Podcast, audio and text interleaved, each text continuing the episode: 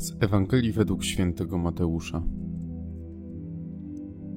Jezus powiedział do tłumów: Podobne jest Królestwo Niebieskie do sieci zarzuconej w morze i zagarniającej ryby wszelkiego rodzaju. Gdy się napełniła, wyciągnęli ją na brzeg i usiadłszy, dobre zebrali w naczynia, a złe odrzucili. Tak będzie przy końcu świata. Wyjdą aniołowie, wyłączą złych spośród sprawiedliwych i wrzucą w piec rozpalony.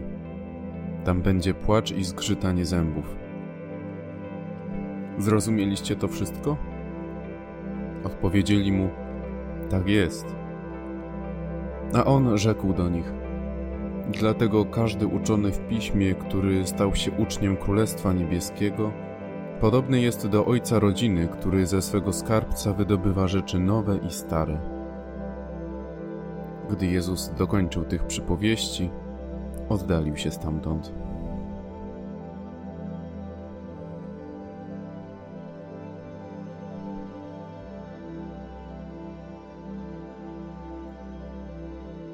Dziś spotykamy Jezusa, który opowiada o rybakach, ich połowie oraz o uczonym w piśmie.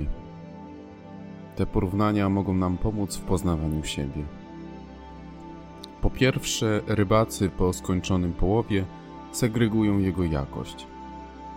To zdanie Jezus używa do zobrazowania faktu istnienia dobra i zła w świecie.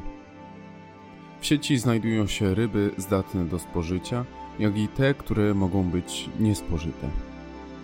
Świat jest jak ta wspomniana sieć, jest w niej dobro i zło, lecz Bóg jako sprawiedliwy sędzia, gdy przyjdzie właściwy czas, umieści dobro przy sobie, a zło trafi do piekła.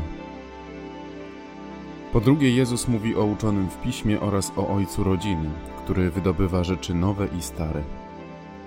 Uczony wnika w pismo, dokładnie je bada i tłumaczy innym. Ojciec umie wydobyć ze swojego skarbca rzeczy nowe i stare. Możemy zadać sobie w tym punkcie pytanie, co Jezus ma na myśli. Chodzi o to, że to my mamy być jak przywołany uczony w piśmie. Mamy je zgłębiać i poznawać, ponieważ tam jest zawarte żywe i skuteczne Słowo Boga. Święty Hieronim użył nawet następującego sformułowania: kto nie zna Pisma Świętego, ten nie zna Chrystusa. Mamy być również jak przywołany Ojciec, który rozumie Pisma i widzi w działalności Chrystusa to nowe, a w Pismach hebrajskich widzi stare. Czyli w Mesjaszu Stary Testament zostaje wypełniony i przez Niego jest wyjaśniany. Zachęceni tymi wypowiedziami zgłębiajmy Pismo Święte w różnych odpowiednich komentarzach, jak i również w wypowiedziach ojców Kościoła. Bądźmy jak przywołany uczony i ojciec.